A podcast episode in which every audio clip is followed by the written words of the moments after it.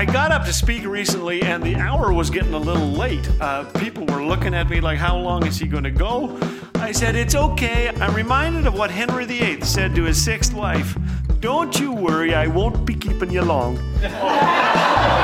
Thanks for joining us today. You're listening to Laugh Again with Phil Callaway. A farm kid accidentally overturned his wagon load of corn in the road. The farmer who lived nearby came to investigate. Hey, Willis, he yelled, forget your troubles for a bit and come on in, have dinner with us.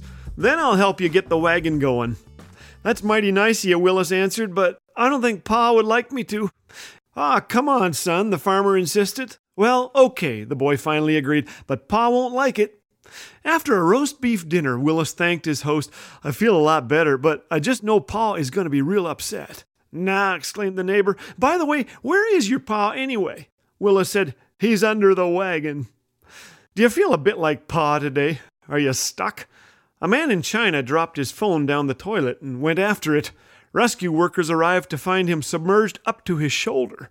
They carefully cracked apart the porcelain bowl and pipes with a jackhammer, and the man safely removed his arm. I have no idea if the phone still worked. Elsewhere, a three year old named Christopher got stuck in an arcade machine. He was playing one of those crane machine games trying to pick up a teddy bear with its mechanical arm.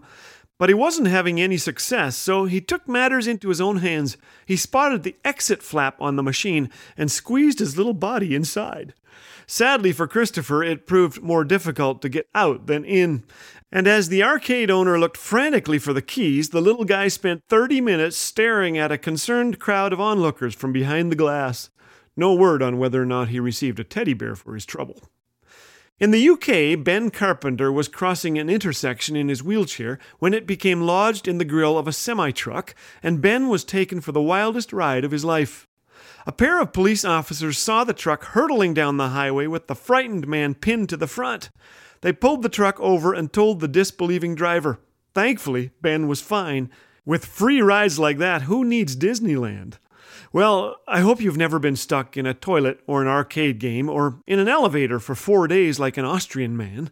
But most of us know what it's like to be stuck in a routine, a dead end job, a bad habit, an addiction, an ugly circumstance. Maybe fear has pinned you to the mat and you don't know how to get out from under it. This program is too short for the entire solution, but here's the best place to start. Call on God. Psalm 145:18 says, "The Lord is near to all who call on him, to all who call on him in truth. He fulfills the desire of those who fear him. He also hears their cry and saves them." Next, have patience. God's silence is never an indication of his disinterest. He loves you.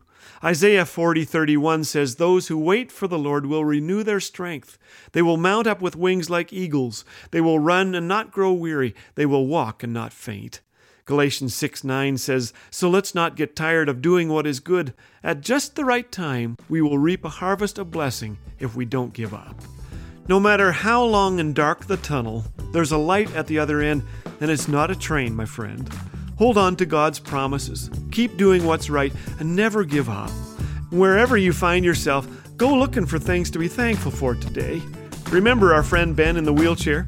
His father said that this wild ride burned most of the rubber off those tires, but otherwise, his son was fine. Ben laughed and said, 50 miles an hour was faster than this chair was meant to go.